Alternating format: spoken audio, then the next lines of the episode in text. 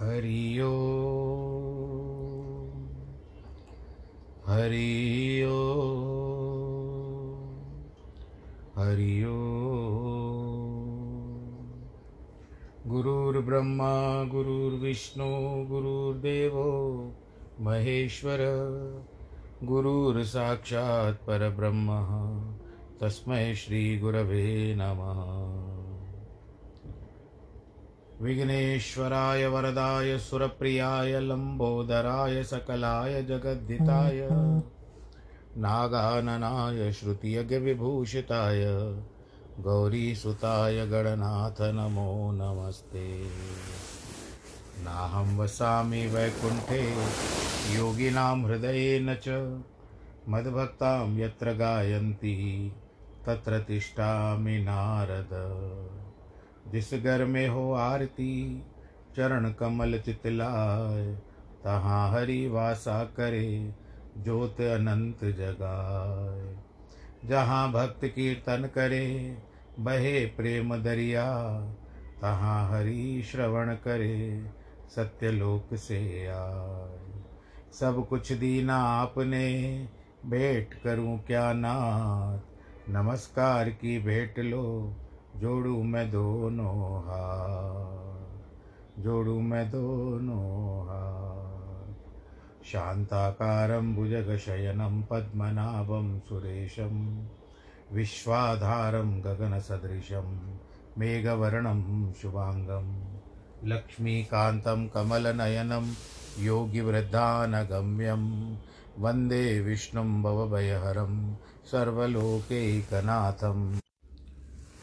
मंगलं भगवान् विष्णु, मंगलं गरुड़ध्वज, मंगलं पुंडरीकाक्ष, मंगलायस्तनो हरि। सर्वमंगलमांगल्ये शिवे सर्वार्थसाधिके, शरण्ये त्र्यंबके गौरी नारायणी नमोस्तुते, नारायणी नमोस्तुते, नारायणी नमोस्तुते। श्री कृष्ण गोविंद हरे मुरारे, हे नाथ नारायण वासुदेव। श्री कृष्ण गोविंद हरे मुरारे, हे नाथ नारायण वासुदेव, हे नाथ नारायण वासुदेव, श्रीनाथ नारायण वासुदेव। नारायणं नमस्कृत्यं नरं चैव नरोत्तमं, देवीं सरस्वतीं व्यास ततो जयमुदीरयेत्। कृष्णाय वासुदेवाय हरये परमात्मने, प्रणतक्लेशनाशाय गोविन्दाय नमो नमः। ॐ नमो भगवते वासुदेवाय। प्रिय भक्तजनों और मेरे नियमित श्रोतागणों, आप सबको एक बार फिर से कथा कहने का मुझे सौभाग्य प्राप्त हो रहा है। अब तक मैंने इसी स्थान पर, इसी प्लेटफॉर्म पर, एंकर पॉडकास्ट पर श्रीमद् भगवद गीता का पाठ किया है, आप सबको ज्ञान सुनाया, उसके बाद रामायण का प्रसंग भी किया, वो भी संपन्न हो गया। आप सबकी प्रोत्साहन मिली, प्रेरणा मिली, प्रोत्साहन से आज मैं वापस से श्रीमद् भागवत के ऊपर आधारित भागवत दर्शन करना चाहता हूँ।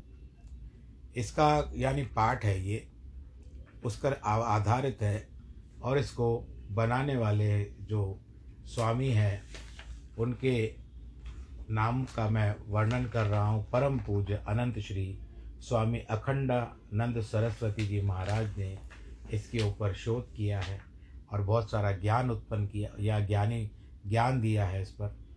तो आज मैं उसी को आधारित मानकर उन गुरु जी को दंडवत प्रणाम करते हुए आज श्रीमद् भागवत पर आधारित, जिस तरह से आपको भी समझ में आए, बड़ी सरल भाषा में भागवत दर्शन आरंभ कर रहा हूँ।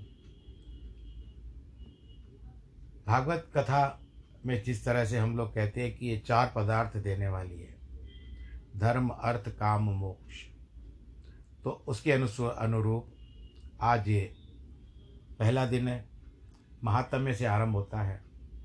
भगवान श्री कृष्ण का ध्यान करते हुए भागवत की कथा आरंभ होती है। बोलो श्री कृष्ण कन्हैया लाल की जय।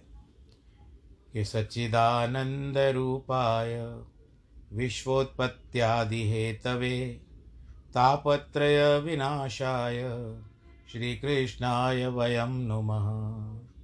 यं प्रव्रजन्तमनुपेत मपेतकृत्यं द्वैपायनो विरह कातर आजुआव।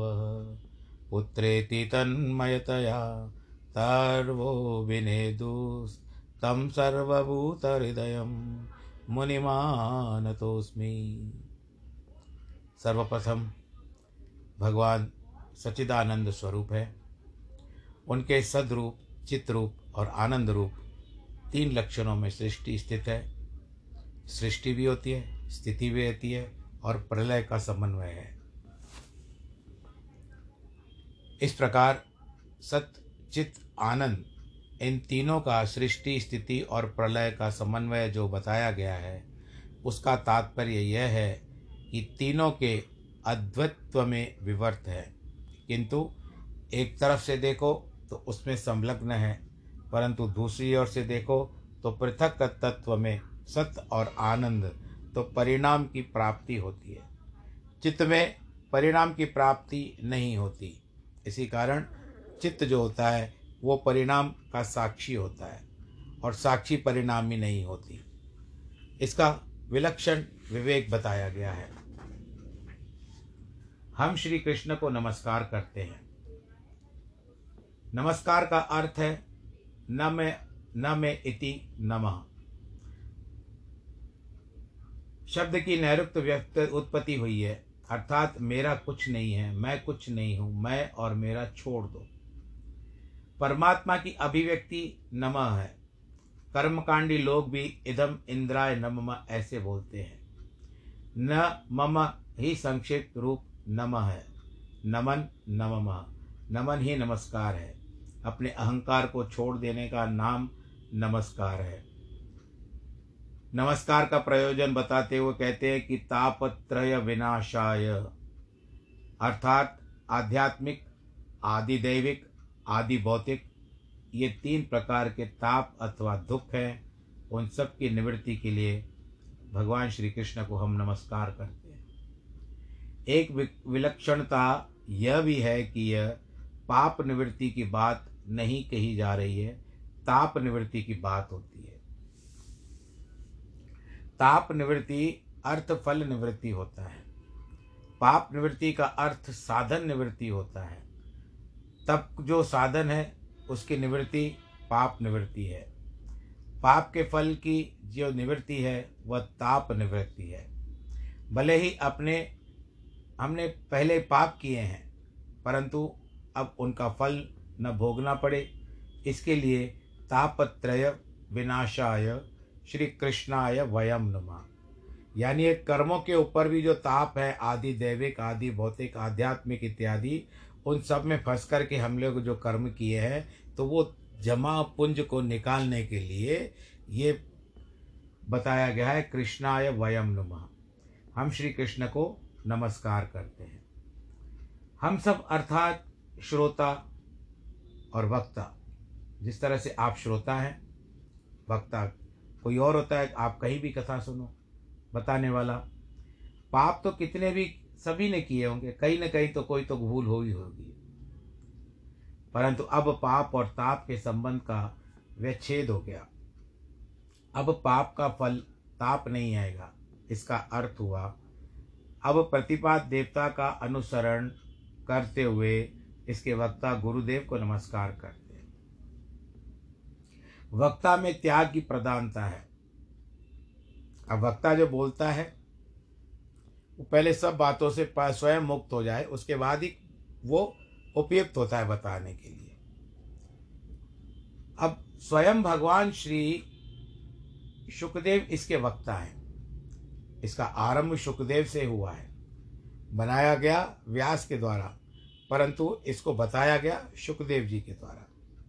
ऐसा भी देख सकते हैं कि वे अंतर्यामी नारायण ही हैं। मायाधिपति हैं, कारणा विच्छिन्न चैतन्य है, ब्रह्मा समिष्ट अंते करणानि विच्छिन्न चैतन्य है, नारद समिष्ट मन अविच्छिन्न चैतन्य है। श्रीमद् भागवत में यह बात कही हुई है कि कस्मै येन विभासितो यमतुल ज्ञान दीप पुराः तद्रूपेण च नारदाय मुनये कृष्णाय तद्रूपिणम्। श्रीमद् भागवत के अधिवक्ता साक्षात भगवान नारायण हैं। व्यास भी नारायण है क्योंकि 24 अवतारों में भगवान नारायण जी के जो 24 अवतार माने गए हैं उन 24 अवतारों में व्यास जी के भी एक अवतार माना गया है। व्यास वाक अवच्छिन्न चैतन्य है, शुकदेव जी शब्द अवच्छिन्न चैतन्य है। ये सब नारायण के ही रूप हैं। ये कुछ शब्द बहुत क्या कहते हैं कि कठिन है, इसके लिए आप फिर से सुनिएगा तो आनंद आएगा। ये सब नारायण के ही रूप हैं। यदि परमात्मा सर्व रूप में प्रकट होता है तो स्वयं भगवान ही शब्द के रूप में भी प्रकट होता है। परंपरा के क्रम से यह सब चैतन्य का विवर्त है। यदि सगुण ईश्वर को स्वीकार करें तो सब सगुण ईश्वर का ही रूप है।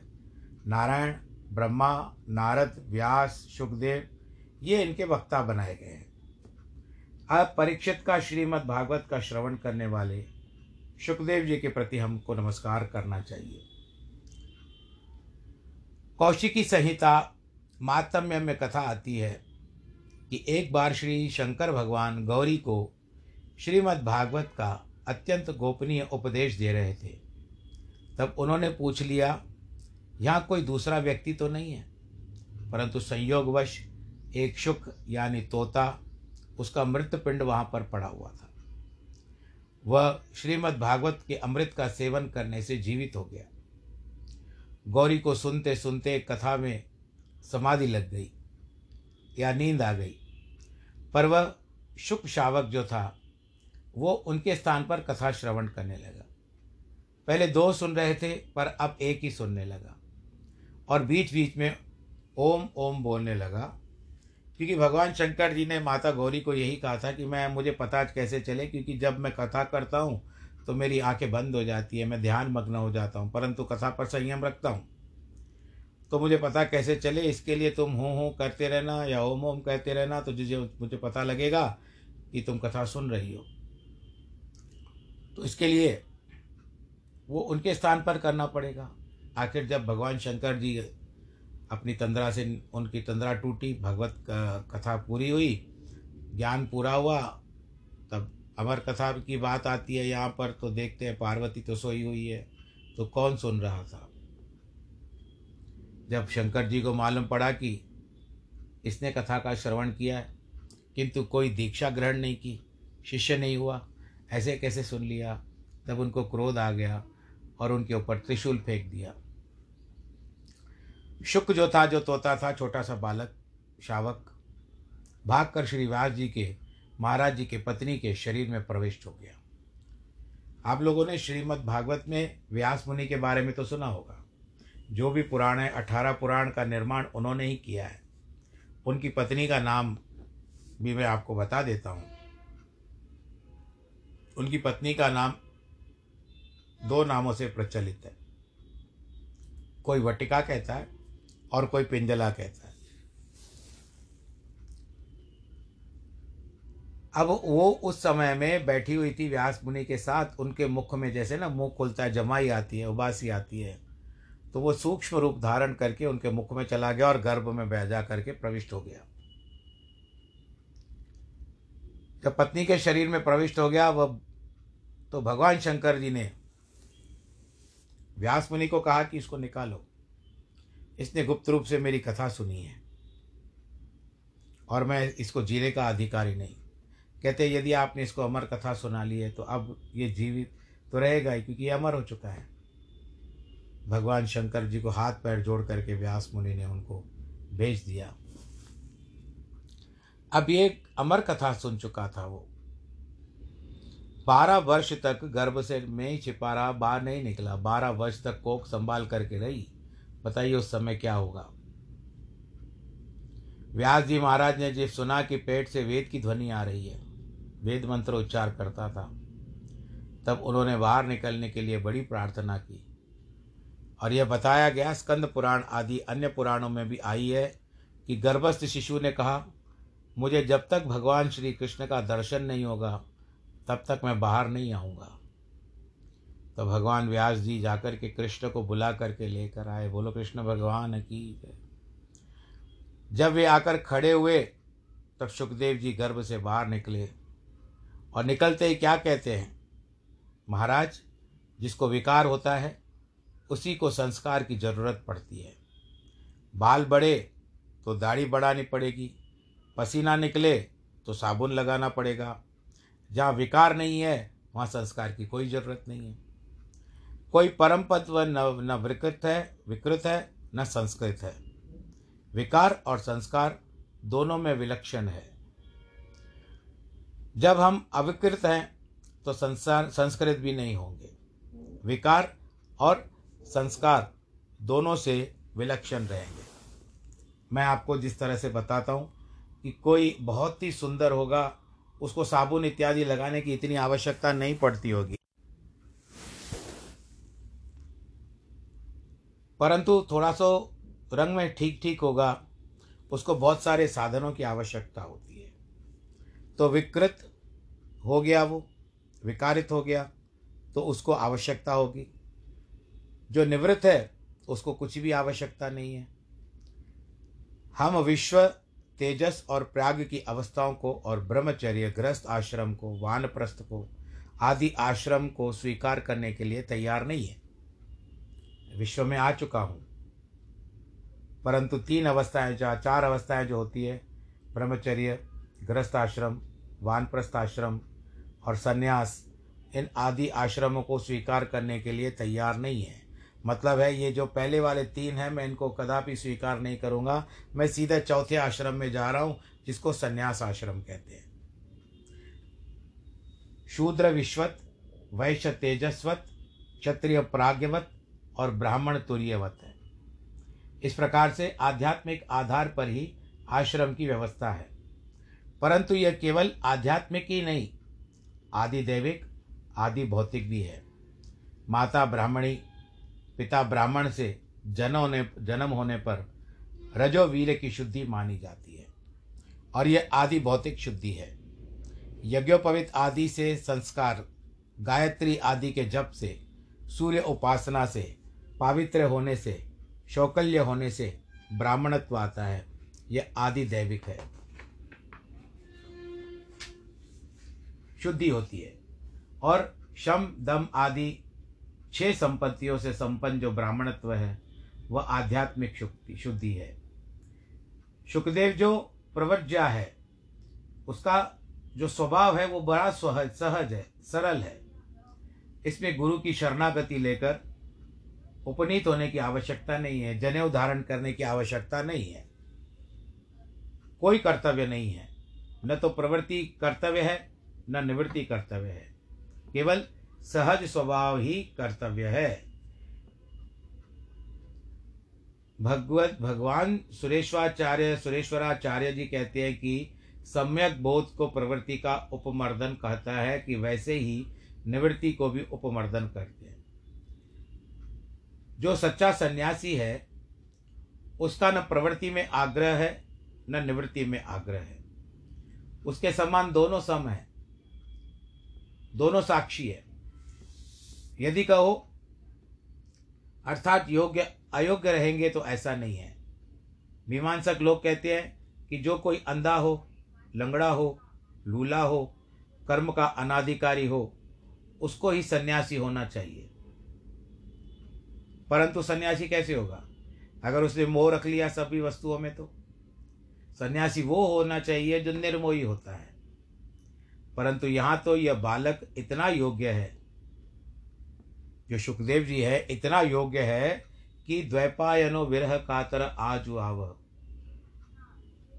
सर्वशास्त्र एक वेद का चतुर्धा विभाजन करने वाले, उपनिषदों का तात्पर्य निर्णय करने के ब्रह्म सूत्रों के रचयिता, 18 पुराणों के कर्ता भगवान व्यास देव उस बालक को देख करके विरह से व्याकुल हो गए। उनका मोह आ गया उस बालक में और पुकारने लगे, बेटा हे बेटा हे बेटा। परंतु सुखदेव जी का बाप और बेटे का ख्याल नहीं है, कौन किसका बाप और कौन किसका बेटा। सांसारिक जब तक रहोगे तब तक बाप और बेटा, संसार से जब ऊपर उठोगे तब न कोई किसी का बाप न कोई किसी का बेटा। यहाँ तो केवल आकृति को देखकर मनुष्य पशु पक्षी आदि जातियों का बोध होता है। अब आप किसी शेर को देखोगे तो कहोगे शेर है, सिंह है, हाथी है, मनुष्य है। अब कोई पक्षी है, कोई पशु है, कोई मनुष्य है। ब्राह्मण आदि का बोध जाति देख करके नहीं होता। ब्राह्मण आदि तो वर्ण है, वर्णात वर्ण, जाति उपदेश व्यंग होती है। वृक्षों ने कहा, उसके स्थान पर जब वो विरह कातर होकर के पुकारने लगे, आ पुत्र हा पुत्र कहते हुए जाने लगे, तो उस स्थान पर उनके पुत्रों ने, उस पुत्र के स्थान पर पेड़ों ने, वृक्षों ने उसको उत्तर दिया है। कहते हैं, महाराज जिसको तुम पुत्र पुत्र पुकार करके कह रहे हो, यह कोई साधारण बालक नहीं है, यह तो संपूर्ण प्राणियों के हृदय में रहने वाला है। वह हर है, हरि है, हरि तीति हरि, हरि हरवा सर्वभूत हृदयम, हृदय आयते इति हृदयम, सर्वभूत हृदयम, सबके हृदय में रहने वाला परमात्मा है। सर्वभूत हृदयम मुनि मानतोस्मि, इसके लिए इसको नमस्कार करना चाहिए। ग्रंथ के आरंभ में सुखदेव जी महाराज को न सर्वनामा सच सर्वरूप, अर्थात सर्वनामा सर्वरूप परमात्मा कहा गया है, उनको नमस्कार करने का ग्रंथ प्रारंभ करते हैं। यह स्वयं ग्रंथ होने पर भी ग्रंथ वेदक है, दूसरों को निग्रंथ बनाने वाला है। बहुत सारे ग्रंथ ऐसे होते हैं, उनका स्वाध्याय करें तो ग्रंथ ही डाल देते हैं।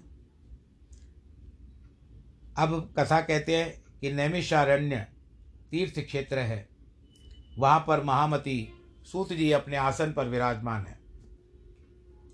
शौनक जी वहाँ पर आकर के अभिवादन करते हैं।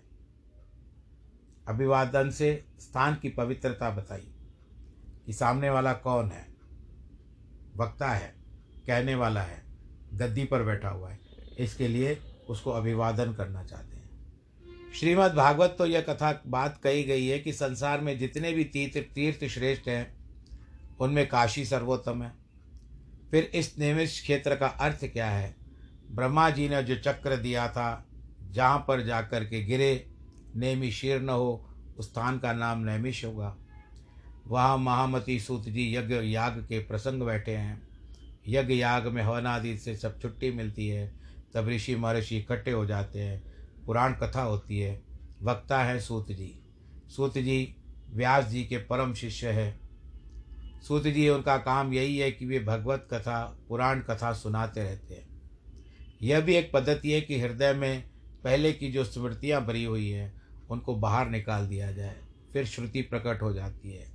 अब जिस तरह से आपका फ़ोन होता है, मोबाइल भरा हुआ हो जाता है, इतने फ़ोटो निकालते हो कि वो भर जाता है, नया चित्र उसमें नहीं आ सकता, चला जाता है पर आ नहीं सकता, क्योंकि अब उसको रहने का वहाँ पर स्थान नहीं है।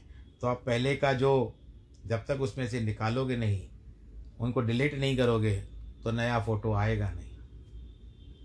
तो इसके लिए अर्थ है कि ब्रह्मा जी के हृदय में जो पुराण भरा हुआ है उसको उन्होंने पहले याद करके निकाल दिया, फिर जब पुराणों का प्रवचन किया, हृदय खाली हो गया, तब उसमें वेद प्रकट हुए। इस प्रकार पहले पुराण प्रकट हुए, बाद में वेद प्रकट हुए। जो पुराना होता है वह बड़ा भाई होता है, इसलिए पुराण वेद के श्रेष्ठ ज्येष्ठ भ्राता बनाए गए हैं। पुराण तो परमात्मा का स्वरूप है।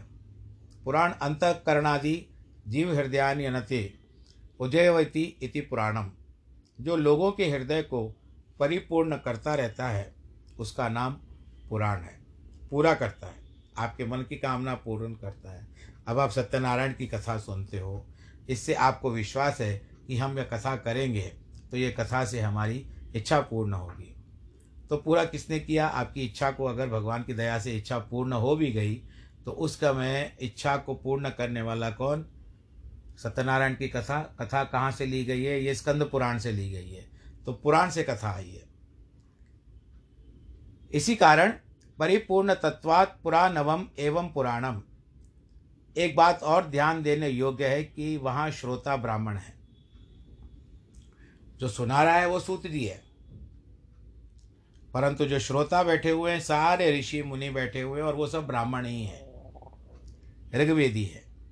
वक्ता सूत अयोनिज है, परंतु उनके सूतत्व तो है ही। बोलते हैं देखो यदि तुमको वेद पढ़ना हो तो जाकर ऋग्वेदी ब्राह्मणों से पढ़ना, लेकिन भगवान का चरित्र श्रवण करना हो तो उसके लिए ऋग्वेदी ब्राह्मण न मिले, सूत जी भी मिल जाए तो आप उससे कथा सुन सकते हो। भगवत चरित्र श्रवण करने के लिए श्रवणगत वस्तु महात्म्य प्रदान है। आपको कान साफ रखने होंगे। भगवान का चरित्र ऐसे नहीं मिलता भाई बस यहाँ भी ध्यान दिया वहाँ भी ध्यान दिया, इसको बहुत सावधानी से सुनना पड़ता है।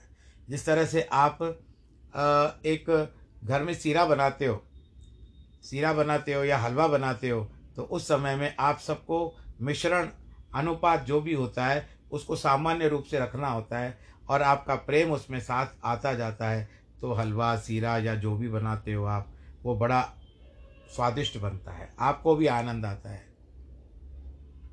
उसके बाद आप सोचते हो कि मेरा अच्छा बना है तो अब इसकी रेसिपी बना लेती हो या बना लेता हूँ, इसको यूट्यूब पर अपलोड करता हूँ, तो कितने आनंद में छा गए आप। इसी कारण वस्तुगत प्रधानता दूसरी होती है, वस्तुगत और श्रोत्रगत प्रधानता दूसरी होती है। यही एक विशेष है कि भगवान का आश्रय लो, भगवान के चरित्रों का अपने कानों से श्रवण करो। अज्ञान ध्वांत विध्वंस कोटि सूर्य समप्रभ सूताख्यायी कथा सारम मम कर्ण रसायनम। अब ये सूत जी के सामने जो बैठे हुए शौनक आदि ऋषि मुनि, शौनक उवाच से यहाँ आरंभ होती है कथा। यहाँ जो प्रभ शब्द है उसका अर्थ है प्रतिभा और प्रभा दोनों है। सूर्य पक्ष में प्रभा अर्थ है, सूत पक्ष में प्रतिभा अर्थ है। संसार के लोग अज्ञान अंधकार में भटक रहे हैं, उनको मिटाने के लिए कोटि सूर्य के समान आपकी प्रतिभा है। ये शौनक मुनि सूत जी को कह रहे हैं। इसलिए सूत जी हमें कथा का सार बताइए। कथा शब्द वेद में प्रकार वचन है, जैसे यथा तथा सर्वथा और कथा। येन प्रकारेण इति यथा, तेन प्रकारेण इति तथा। अब जैसे जाकी रही भावना जैसी, प्रभु मूरत देखी तिन तैसी। सर्वेण प्रकारेण इति सर्वथा, वैसे ही केन प्रकारेण इति कथा। ऋग्वेद में 10-20 बार कथा शब्द का प्रयोग आया है, परंतु सर्वत्र कथन के अर्थ में कथा का प्रयोग है, अर्थ में कथम शब्द का प्रयोग आया है। इसी अर्थ में वेद में कथा शब्द का प्रयोग है। कथा माने कैसे, कैसे भगवान का अवतार हुआ, कैसे भगवान से सृष्टि पैदा उत्पन्न हुई, कैसे भगवान बंध गए, यह कैसे बताने के लिए जिस जिस सिद्धांत का, जिस जिस वस्तु का प्रतिपादन होता है उसके प्रति कथा शब्द का प्रयोग होता है। अब आप लोग कहते हो ना हमको तो स्टोरी सुनाओ, कहानी सुनाओ, तो कहानी जो है वो ये भारतवर्ष की बात है, हिंदुस्तानी भाषा है, परंतु इसी कथा कहानी को हम आध्यात्मिकता की ओर ले जाएंगे तो ये कथा बन जाती है। बोलो कृष्ण कन्हैया लाल की जय। यदि कोई किसी पुरुष का निरूपण अवच्छेद विच्छिन्न पद्धति से करने लगे तो सुनने वाला उद्गिन्न हो जाएगा। शौनक जी आगे पूछते हैं, क्योंकि कथा जो होती है ये कान के रसायन है, कान के भीतर जाने वाला एक बहुत बहुमूल्य रसायन जो केमिकल है, जो आपके कानों को शुद्ध करता हुआ आपके हृदय तक पहुंच जाता है। इसमें और आना चाहिए और आना चाहिए, फिर कहते हो ना आपको आनंद आता है तो और सुनना चाहते हो। आपका मुख जो है वो भी खाता जाएगा, परंतु पेट की ओर से जब उसको सूचना मिलेगी भाई अब मत खा मैं भर चुका हूँ, तो मुख खाना बंद कर देगा। परंतु हृदय जो है ये अथाह सागर है। इसका अर्थ क्या होगा कि कानों के द्वारा सुनी हुई कथा हृदय में प्रवेश करती है और हृदय इतना अथाह सागर है कि इसमें जितना भी डालो और कथा का समूह, ऐसे नहीं कि आप दूसरी भी बातें डालो, वो आपकी इच्छा पर है, परंतु कथा का समूह जो है वो इतना भर जाता है, फिर भी हृदय कहता है कि मुझे और चाहिए, भगवान का रस और चाहिए, आनंद आ रहा है, कथा सुनने में बड़ा आनंद आ रहा है, और सुनने की चेष्टा करते हो, इच्छा करते हो। शौनक जी पूछते हैं कि भक्ति ज्ञान वैराग्य युक्त विवेक की बुद्धि वृद्धि कैसे होती है? भक्ति ज्ञान वैराग्य, वैसे विवेक की बुद्धि तो बहुत लोगों की होती है, बड़े बड़े विवेकी लोग होते हैं, कोई बैरिस्टर होता है, कोई जज होता है, कोई वैज्ञानिक होता है, कोई तार्किक होता है, उनको विवेक तो होता है, परंतु स्नेह रहित विवेक होता है। परमार्थ की प्राप्ति के लिए एक विशेष प्रकार का विवेक होना चाहिए। केवल विवेक मात्र से परमार्थ की प्राप्ति नहीं हो सकती। विवेक से जो विशेष विवेक होता है उसी विवेक के आश्रित संप्रदाय होते हैं। संप्रदाय का अर्थ है कि कर्म की स्वीकृति। भक्ति विशेष विशिष्ट विवेक। हाँ, जब हम परमार्थ के विवेक में एक क्रम के स्वीकार करते हैं तब वहाँ संप्रदाय आ जाता है। संप्रदाय अच्छे अर्थ में, बुरे अर्थ में नहीं होना चाहिए। सांप्रदायिकता नहीं आनी चाहिए उसमें।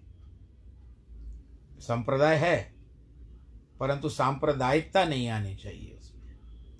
यह राजनीतियों का संप्रदाय नहीं है। हम सम्यक प्रकट महापुरुषों का प्राप्त ज्ञान प्रदान है। तो सूत जी, ऐसे विवेक की वृद्धि कैसे हो? वैष्णव लोग मोह माया से निकल कैसे सकते हैं?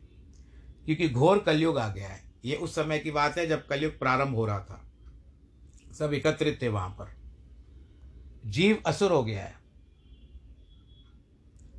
इन क्लेश क्रांत जीवों को सुखी बनाने का क्या उपाय है? सब लोग क्लेशों में पड़े हुए हैं। देखो, एक महात्मा ने आशीर्वाद दिया कि राजपुत्र चिरंजीव मरत्वम ऋषि पुत्र का, राजकुमार चिरंजीव हो, ब्राह्मण कुमार जल्दी मरो, साधो त्वम मर वा जीव वा, सत्पुरुष तुम जियो या मरो, तुम्हारे लिए दोनों कल्याणकारी है। व्याध माँ जीव वा मर, अरे दुष्ट, न तो तू जी में, न तो तू न जी न मर, क्योंकि दुष्ट कहीं सुखी नहीं होता। कम से कम इस जीवन में तो सुखी होना ही चाहिए, लेकिन नासमझी और घमंड सिर पर सवार होता है। प्रेम में बंधे हुए रहते हैं, फंसे हुए रहते हैं, दुश्मनी से जल रहे होते हैं, मृत्यु के भय से भयभीत है। इसी को नासमझी समझना चाहिए। इसी अज्ञान का नाम क्लेश है और दुख है। सूत जी, यह क्लेश कैसे दूर हो? जो श्रेयस्कर से भी श्रेयस्कर हो, जो पावन से भी पावन हो, शुद्ध, जो श्री कृष्ण की प्राप्ति का हेतु बने, या तो सेतु बने जहाँ तक हम पहुँच पाए, जो अनंत साधन है वह हमको बताइए। देखो, अनंत साधन का अर्थ क्या होता है? संसार की छोटी मोटी चीज़ों में ना फंसो। यदि तुम्हें 50 रुपये महीना आय की आवश्यकता हो तो छोटी सी नौकरी कर लो, आय हो जाएगी। लेकिन ये बात बहुत पुरानी है, 50 रुपये बहुत बड़ी बात थी जब कथा लिखी गई है। लेकिन अनंत परमात्मा को प्राप्त करना हो तो साधन भी अनंत उपयोगी होना चाहिए। उनकी प्राप्ति का साधन शांति है। अगर परमात्मा को प्राप्त करना ही है तो आप सर्वप्रथम मन में शांति उत्पन्न करो, वही एक साधन है परमात्मा को प्राप्त। और उसके बाद शांति तो हो गई, परंतु प्रीति भी तो होनी चाहिए। जब तक प्रीति नहीं होगी तब तक फिर कैसे पाओगे? शांति से तो आप बैठ गए, शांति तो साधन मिल गया, परंतु प्रीत भी तो होनी चाहिए, आकर्षण भी तो होना चाहिए उस प्रभु का। भोग भगवत प्राप्ति का साधन नहीं हो सकता। अब आप बैठे हो आनंद के साथ और अचानक कोई आपके घर में रसगुल्ला लेकर के आ जाए और आपका मोह आ गया उसके ऊपर, चलो पहले रसगुल्ला खा लेता हूँ। चिंतामणि लोक सुखम सुरद्रम सुरद्र सर्व सर्ग संपदम प्रयच्छति गुरु प्रीतो वैकुंठ वैकुंठम योगी दुर्लभम। चिंतामणि से लोक सुख मिल जाता है, इंद्र स्वर्ग की संपत्ति दे सकते हैं, परंतु यदि सत्पुरुष सद्गुरु प्रसन्न हो जाए तो योगी दुर्लभ वैकुंठ दान कर देते हैं। अब सूजी कहते हैं कि आपके हृदय में अपार प्रीति है, इसीलिए मैं भली भांति विचार करके संपूर्ण सिद्धांतों से निष्पन्न संसार भय का नाशक भक्तिवर्धक श्री कृष्ण को संतुष्ट करने वाला साधन सुनाता हूँ। सावधान होकर सुनो, सावधा तनया शृणो, यानी सुनो। देखो, कलयुग एक अजगर है और यह सबको सता रहा है। उससे बचने के लिए श्री शुकदेव जी महाराज ने श्रीमद् भागवत शास्त्र रूप मंत्र का उपदेश दिया है। अब वर्तमान में आप लोग कोरोना से जैसे ग्रसित हो चुके हैं, सब लोग, ये भी एक अजगर है, मुंह बाय करा खड़ा है, किसको भी आकर के हाँ इस किसी के ऊपर भी आप वो हमला कर सकता है। तो उसका निवारण करने के लिए सरकार ने और कुछ कंपनियों ने कोवैक्सीन बनाई है। आप उसका सेवन करोगे ना, कि जिस तरह से आपको इम्यूनिटी बढ़े, आप और इम्यूनिटी को रोग प्रतिरोधक क्षमता कहते हैं, वो बढ़े आपके शरीर में, तो आपको कोरोना ना सताएगा। उसके बचने के लिए आप वैक्सीन का प्रयोग अभी जाओगे, कई लोग, मैं भी आपके साथ पंक्ति में हूँ, मैं भी ना कभी जा कर के उस वैक्सीन को लगवा के आऊँगा। तो इस सब से बचने के लिए श्री शुकदेव महाराज ने श्रीमद् भागवत शास्त्र के मंत्र का उपदेश दिया। जैसे किसी को सांप काट लिए तो लोग मंत्र बोलते हैं, यह मंत्र सुनने वाले की समझ में नहीं आता। जिस तरह से मेरे कहे हुए कुछ वाक्य आपको समझ में नहीं आएंगे, पर मैं आपसे यही निवेदन करूंगा कि आपको भागवत कथा का रस लेना है तो उसको जितना 2 बार 3 बार सुनना चाहते हो सुन लो, आपके धीरे धीरे आपके समझ में आता है। कोई भी कथा जो होती है ना, वो धीरे धीरे से ही समझ में आती है, एकदम से नहीं जाया जा सकता। तो इसके लिए परंतु उसको सांप का विष उतार देते हैं मंत्र पढ़ करके, और वो पहले समय में होता था। जैसे शुक की जो विशेषता है उस पर भी ध्यान दीजिए। शुक का अर्थ फिर से कहता हूँ कि तोते के बारे में बताया गया। तोते को जैसे पढ़ाया जाता है वैसे ही वो बोलता है, अपनी ओर से कुछ नहीं बोलता। उसी तरह परंपरा के प्राप्त श्रीमद् भागवत की कथा शुकदेव जी बोलते हैं, उसमें अपनी ओर से कुछ गढ़ते या मिलाते नहीं है। उन्होंने यथावत जिस तरह से अपने पिता शुकदेव जी ने यथावत पिता व्यास मुनि से जैसे सुना था, उसको वैसे का वैसे ही सुना दिया। परंतु वक्ता के हिसाब से उनकी वाणी श्रेष्ठ थी, समझाने का हिसाब शुकदेव जी में अत्यंत अच्छी तरह से भरा हुआ था। इसी कारण वो राजा परीक्षित को 7 दिन तक श्रीमद् भागवत की कथा इतना रस के साथ सुनाने लगे कि राजा परीक्षित सब कुछ भूल गया, आनंद के साथ बैठा रहा। और बड़े आनंद के साथ 7 दिन बैठ करके उन्होंने श्रीमद् भागवत की कथा का श्रवण किया, क्योंकि अभी उनको कोई कार्य था नहीं, केवल मुक्ति का साधन उनके सामने आया। और इसके कारण शुकदेव के रूप में मुक्ति का साधन देख रहे थे वे उनमें, और कथा अमृत ले रहे थे कानों से, और बड़े आनंद के साथ कथा को सुनते रहते। और कानों को आपको पता है श्रवण कहते हैं, तो श्रवणामृत ले रहे थे और आनंद ले रहे थे। तो आज के कथा को हम यहाँ प्रसंग जो अभी आरंभ हुआ है आज से, ये जब तक चले आरंभ है। और कथा की बहुत अच्छी विवेचना की हुई है, आप सब लोग बहुत आनंद के साथ प्रेम के साथ सुनिएगा। और ये कथा रस प्रदान है, आपको समझ में ना आए तो फिर से सुनिएगा, एक एक शब्द पर गौर करेंगे तो ऐसा लगेगा कि हीरे मोती जड़े हुए हैं। बाकी कोरोना का ख्याल है, आप सब ध्यान रखें नियमित रूप से। मैं जैसे कहता हूँ, जिनके विवाह और वर्षगांठ का दिन है आज, आप सबको बधाई। ईश्वर आप सबके ऊपर अनुकंपा करे, ईश्वर आपको शक्ति प्रदान करे, सर्वे भवन्तु सुखिनः सर्वे सन्तु निरामयाः सर्वे भद्राणि पश्यन्तु मा कश्चित् दुःखभाग् भवेत्। नमो नारायण।